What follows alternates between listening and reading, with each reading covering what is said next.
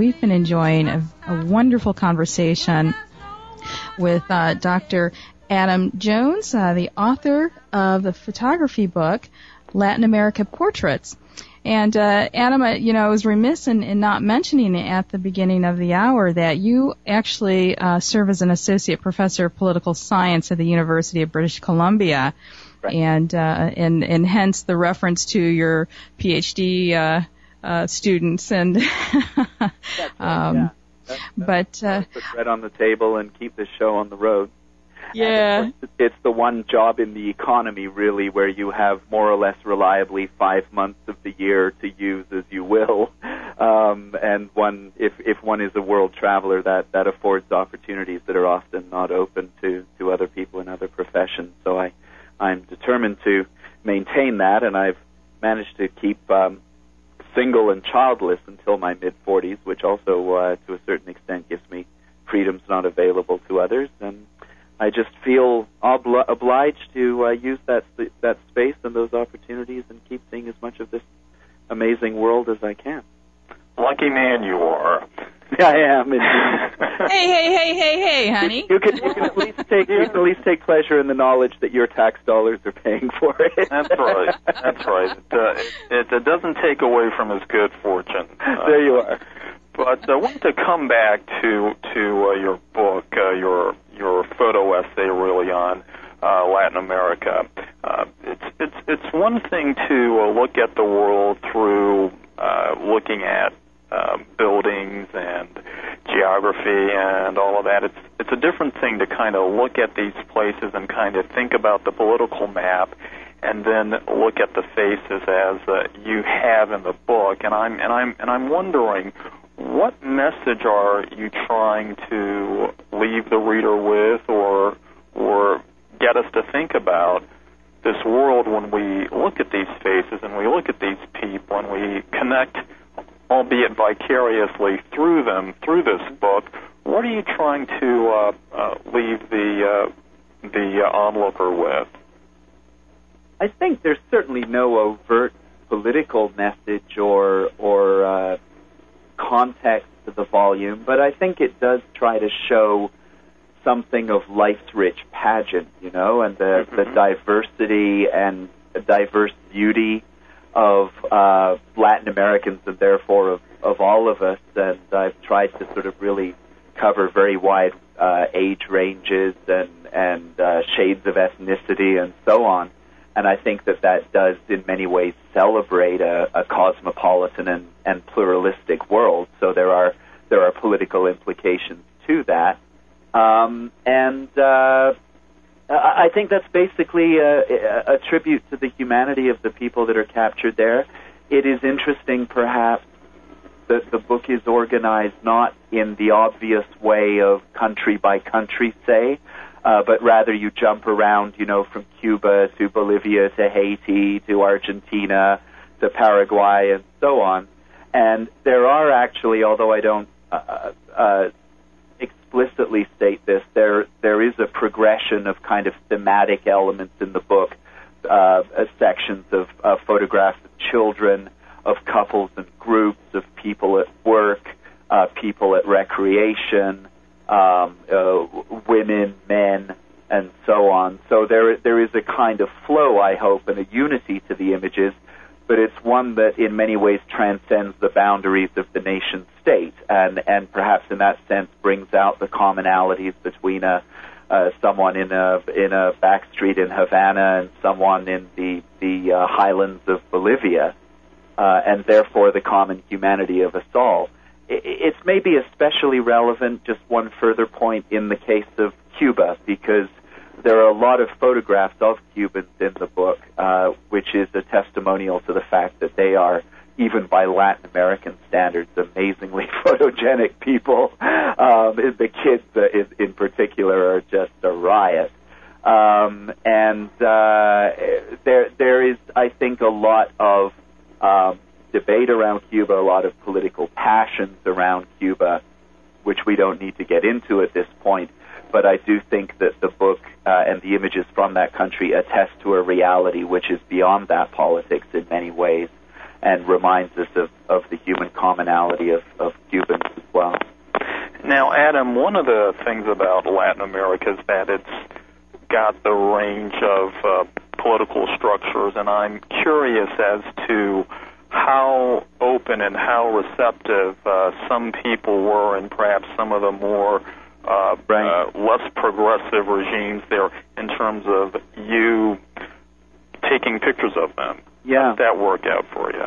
You know, the, the, the market difference is probably not between regimes in the sense of uh, Cuba, which is in many ways a highly repressive regime, is not one that imposes constraints upon, you know, taking photos of ordinary people. Uh, and ordinary people are delighted to pose for photographs.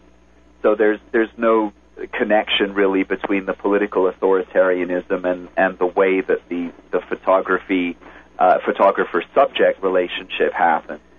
The biggest difference I think that one finds traveling through the whole region is probably uh, an ethno-cultural one. That is to say that indigenous populations, very to, to make a sweeping generalization, are broadly speaking more conservative uh, and a little more reticent when it comes to having their picture taken, and there is a little more negotiation and a little bit more um, often hesitancy, and probably more people simply declining to have you take their photo. Um, so th- that is in some ways the kind of cultural breakdown, quite understandably, given the history of you know indigenous peoples. Uh, invasions of indigenous populations and, and their sense of kind of being exposed to the the colonizing gaze, but it, it, it must be said that there's tons of great photographs of indigenous people in Bolivia and Peru and northwestern Argentina and Paraguay in the book, and and uh, a great many of them uh, turned out to be wonderful subjects. Now, Adam, how did you discover photography as a way of interpreting your travel experiences? How did you come upon this this this form? Yeah. Well, the short answer is relatively late. Um, I did. I, I had been dealing with cameras for a, from a fairly early age because for a long time I thought I would end up as a journalist rather than an academic. And uh, I did work on student newspapers. I took journalism classes in junior high school, um, I uh, and including a fair measure of photography. But I was always fumbling with it. I never felt that I was a natural. And for most of the first period of my travel in Latin America, also, I took relatively fewer photographs, and very few of them are actually in the book because I don't think that I had a, a real, I had, had really developed an eye for uh, the subject yet. And in some ways, I trace it to the evolution of my Spanish language skills, and maybe there is even a connection there that as I became more fluent uh, in the language and better able to communicate with people, I was more able to put them at their ease and to get better photographs of them. Um, mm-hmm. And uh, but likewise, I just felt myself kind of. I, I never took a course in Spanish, and I never took a further course in photography. So it was a matter of kind of instinctively developing my own sense of frame, which is quite pronounced in the book. I I sometimes frame the subjects in quite dramatic ways um, and my sense, I guess, of the subject, whether it's a person or even sometimes a facade or a section of wall. I'm actually hoping to publish a second volume with the Key Publishing House in, in a couple of years of uh, facade and surfaces, which has been another major area of my photography, and of course a much more abstractly aesthetic kind of photography. Um, but the the people shots I think you know gradually emerged as I as I became more confident with the camera and more confident with the people themselves. Hmm. Yeah, you know, I was thinking you actually um, you mentioned so the photographs that you took early on in your travels, and and um, some of the photographs in the book actually range from 2002 between 2002 to 2007. And I can't imagine how many photographs you've taken over the course of that five year span. Um, but I'm curious, how did you go about selecting which photographs would appear in your book? Well, of course, the theme was going to be exclusively on people shots, so that immediately, you know, reduced the number down to to a half or one third of the of the total. Um, I do take a lot of photographs, usually in quite concentrated spells. I tend to go out in a in a mood to photograph and photograph quite intensively. Um, and uh, the sorry, just remind me of the question. I lost track. how how how you when how you selected the photographs that um, Right. that I- actually made it made the cut. Yeah, the, I, I think actually a big part of successful photography is not just being able to capture a good photograph, but to recognize afterwards that you've captured it. And especially with some of the more unusual or unexpected or spontaneous images, I think it does kind of, you do need to sort of sit back and let the image speak to you. And I think that there's obviously a major aesthetic judgment made there. I'm looking at things like frame and balance and texture and, and focus. Um, uh, and then one gets a short list and, and trims a bit and supplements a bit and, and tries to put it in a, in a running order that makes some kind of sense and, and to perceive the kind of flow and dynamics of the images over the course of an entire volume, which is a, a bit of a separate process?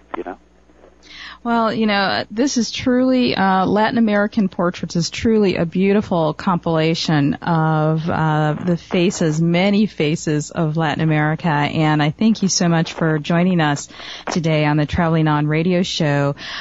I would like to um, uh, the, the book that the book is issued by the Key Publishing House.